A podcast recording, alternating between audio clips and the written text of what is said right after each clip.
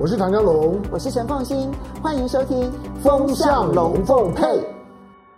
大家好，我是陈凤欣，很高兴在周末的时候跟大家聊聊天，谈一谈呢，在过去这一段期间所发生的事情。那么今天要来跟大家谈的是日本的核能政策大转弯。那么这件事情其实对全世界来讲都有具有非常重要的指标意义，一个是日本，一个是德国。日本之所以重要呢，是因为二零一一年的福岛核灾事件发生了之后呢，影响的是全世界，全世界的核能政策停摆的停摆，然后呢，甚至于有一些就直接走向了废核，譬如说像德国，那也有一些国家呢，走向的就是核能紧缩，譬如说像是瑞士啦、瑞典啦、哦这比利时啦这几个国家，那么都走向那一种核能紧缩，而日本它既然是福岛核灾的当事国，对于核能来讲，当然是影响重大，因此。在福岛核灾事件之后呢，那么，嗯，日本我们统计来看的话，有三十三座的核反应炉，他们立刻关掉了一大半以上，事实上关掉了大概有五分之四，只留下了六座核反应炉继续的在运转当中。那么，从二零一一年一直到现在十一年的时间，对日本来说，他所要走的这条路就是要逐步的走向废核。但日本不敢这样说，原因很简单，因为它是一个岛国。那么岛国呢，所有的能源都来自于这个海外，除了这个自己的再生能源之外呢，那么其他的不管是煤啦、天然气啦，或者是石油，那么当你的能源高度依赖海外的时候呢，你就必须要不断的去思考，怎么样是一个稳定发电，对于自己的国家安全是一位重要的事情。所以，嗯，日本不敢直接讲废核，但是他不再发展核能，是他很重要的一个政策。但最新的发展是岸田文雄呢，日本首相他直接的告诉记者说，日本的核能政策要出现重大的转变。总而言之，三段话，他就是要。重启核电，延长核电的使用年限，然后同时要开发新的核能电厂，所以。它原本的三十三座关掉的这一些二十几座的核电厂，其实它这中间陆陆续续已经有二十五座都已经通过了相关单位检核，已经安全无虞。然后呢，十座都已经经过了地方政府的同意，可是还要跟地方居民协商，所以呢，陆陆续续的要重新启封，好，重新使用。然后另外呢，对于这一个就是已经到期的核电厂，它把使用年限再延长，就所谓的延役延长它的服役年限。然后第三个部分，他们甚至于要转向投资新的核能电厂，这是日本一个极重大的大转弯。这对全世界来讲，当然是一个极为重要的领先指标。这个是日本。而未来这两个礼拜呢，最重要的观察是另外一个指标，就是德国。因为德国呢，原本预定的是二零二三年完全废核，那么本来呢，预计的是今年年底有最后的三座核电厂要完全关掉，就达到他们二零二三年完全废核的目标。其实我必须说，德国的政策转向并不是今年俄乌战争才开始的。从去年，欧洲有二十五位的科学家，那么联名拒函给这个德国政府，然后直接的那个标题就说：“嗯，亲爱的德国，请你不要再走向废核这条路了，因为这个对于全球的碳排放伤害太大了。”这个是这个欧洲的科学家们给德国的一封信，但那个时候呢，其实并没有。挽回德国的心，一直到这一次俄乌战争，然后呢，天然气价格暴涨，然后同时呢，俄罗斯跟德国之间的这天然气管线北溪二号确定不会开启，而北溪一号的供气量呢，从原本的每一天一亿五千万立方公尺，缩减为只剩下三千万立方公尺，而且随时说停就停。那么对于德国的天然气的取得产生了极大的影响。再生能源其实现在无论如何是没有办法足够的供应任何一个国家的这个发电，所以德国现在面临一个难题，如果说呢，坚持要废核的话，那么可能会使得德国在短期之内更加的依赖天然气。如果不用天然气，只能用煤，所以他们现在其实已经重新开启了很多烧煤的电厂。那么这个碳污染的这个排放呢，其实伤害非常的大，同时电费又大幅度的暴增。德国的电费已经是去年同期的五倍，你可以想象，对于民众而言，那个伤害是非常大的。那么最近欧洲干旱，然后呢炎热，其实对于很多的德国民众来说，用电却必须要斤斤计较这件事情，生活是非常非常痛苦的。不能看那个表面的 CPI 通货膨胀是百分之八点多，百分之九点多。更重要的是，当你看到电费是五倍的时候，你那个小心翼翼使用电，很多地方你必须要去忍受的那个过程，你可以想象他们生活是如何的痛苦。所以，这两个国家其实是现在全世界在观察核能发展最重要的两个国家。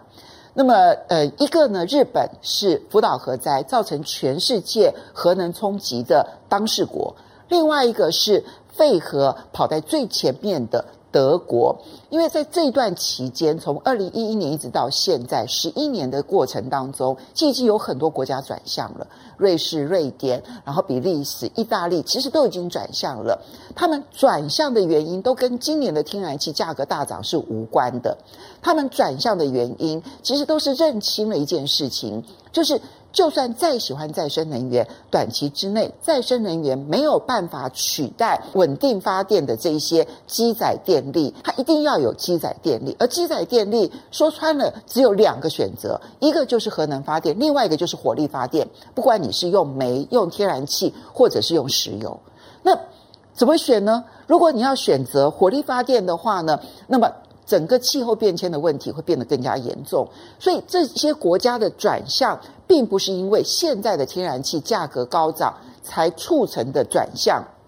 而是因为呢，之前因为气候变迁，就让他们认清了一件现实：终究其实核能发电，它在发电的过程当中是不排放任何的碳污染的。这件事情使得核能复兴在过去这一段期间已经非常的明确，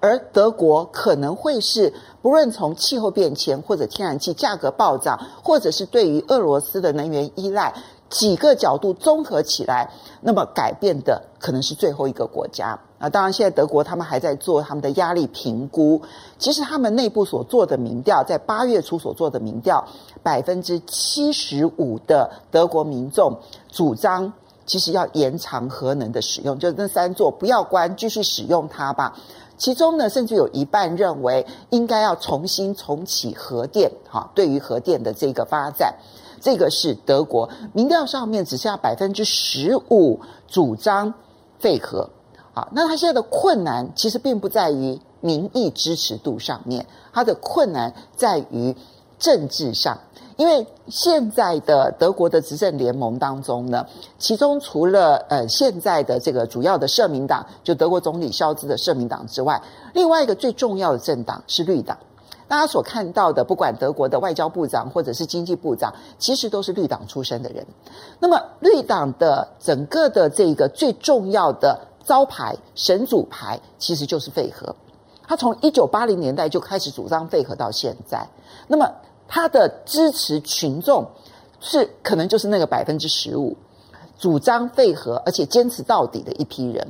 如果在绿党执政，他第一次执政哦，在绿党执政的期间反而丢掉了废核的这一个神主牌，对绿党的冲击是非常的大的。可是现在对于德国来说，他所面临的困境是。如果社民党他没有办法坚持，然后延长核电的使用的话，对于社民党来讲，他抢不到那百分之十五主张废核的选票，可是他会丢失一大群反对对于俄罗斯天然气依赖，然后呢，反对电价不断的高涨这样子的一批民众的支持。所以德国现在是政治拔河，而不是民意拔河。那日本的状况呢？我觉得它还多了很多的经济因素。日本在今年上半年它的贸易逆差已经创了它从一九七九年开始有贸易的这个记录以来的新高水准，达到了七点九兆日元，这对他们来讲是天文数字。其实日本呢、从二零一一年开始，因为福岛核灾而关掉了绝大多数的核电厂之后呢，它在二零一三年之后，就每隔一段时间，它就会面临极为严重的贸易逆差。它的贸易逆差很简单，就是只要国际的能源、天然气价格、石油价格高涨，那么日本就会立刻出现贸易逆差。这就是因为它在逐步的走向缩减对于核能的这个依赖之后呢，它大量的进口石油跟天然气，这使得呢，只要国际上面的能源价格开始不断的往上升。那么它的进口的这个呃这个金额就会不断的往上飙，它就会出现严重的贸易逆差。从二零一三到现在，它每一年有贸易逆差就是能源价格高涨年，那么有贸易顺差就是那个时候能源价格低到了比如说一桶五十块钱美元以下的时候，它就有机会出现贸易顺差。现在这十年反反复复的贸易逆差，让日本的整个的经济上面付出了极大的代价，所以。在碳排放上面，日本一直是不及格的地方。然后呢，同时又面临到的是经济上面的极大的压力。然后再加上现在天然气价格高涨，而且它的这个天然气的来源，过去其实还有一定程度的依赖俄罗斯。现在跟俄罗斯交恶之后呢，所有的进口都变得更加的困难。所以它有地缘政治上面的压力，它有经济上面的压力，它当然也有现实上面的这个压力，还有气候变迁上压力，所以日本的政策转向不让人意外啊，只是说它到底会冲到什么样子的程度？因为它现在要重启这个核电厂，或者是呢延长核电厂的这个服役年限，这些都不不太困难。困难的是它要发展新的核电厂，这件事情呢才是大家所关注的焦点。好，讲完日本跟德国这两个呢，在废核这条路上呢，最重要的指标型的国家，其实就要回头来看看台湾。台湾其实跟日本一样，就能源上面呢，独立电网又高度的依赖外来的能源的这一些原材料，不管是石油啦、天然气啦、煤炭啦。最近的这个呃，解放军的军事演习，其实也给了我们一个很大的警惕。煤炭算得上是保存时限最长的一种这种能源，可是呢，它也是碳污染最严重的。而石油跟天然气，它的保存都需要大量的这个储油槽或者储气槽，而储油槽跟储气槽呢，它终究有它的不安定、不安全的因素在，所以你没办法大量的设置。当你没有办法大量设置储油槽跟储气槽的时候呢，你就面临到了一个压力。一旦出现了岛屿封锁的时候，我们的能源就会出现极大的危机。其实从马英九时期的时候，你说他没有发展再生能源吗？太阳能啦，还有这个风力，其实也都是在全力的发展。就算蔡英文政府上台之后，没有一年再生能源达到目标。一年都没有。如果说真的按照他的非核家园的目标，到了二零二五年，现在他们已经承认再生能源的占比最多只能够达到一成多一点点。那如果又没有了核能发电，那意味着是什么？将近百分之九十的电力来源将都会是火力发电，煤、天然气、石油，对于碳排放很严重。而且是极为不安全、极为不稳定的，所以这对我们来讲，其实它既是一个经济问题，它更是一个国安问题。我们什么时候才能够真正的去认清现实？对台湾来说，核能发电事实上对我们安全才是真正有保障的，因为无论如何，它的这一个燃料棒事实上可以保存相当久的一段时间。那对于其实很多的反核人士所谈的核废料的问题。我觉得这件事情也是我们这个时候要仔细去思考的问题。它是核废料还是核资源？所有的核废料，为什么国际原子能总署它要去管控它？因为事实上它还拥有大量的能量，而这个大量的能量，在未来，其实当它的商业运转模式成熟到一定程度的时候，你可以想象，它其实就会是未来的资源。事实上，已经有大量的投资在研究这一方面的这些相关的这一些情况。所以，其实很多国家，它在发展核能的同时，对于核废料的保存，或者说他认为这是他下一代的资源的保存，其实是非常用心的。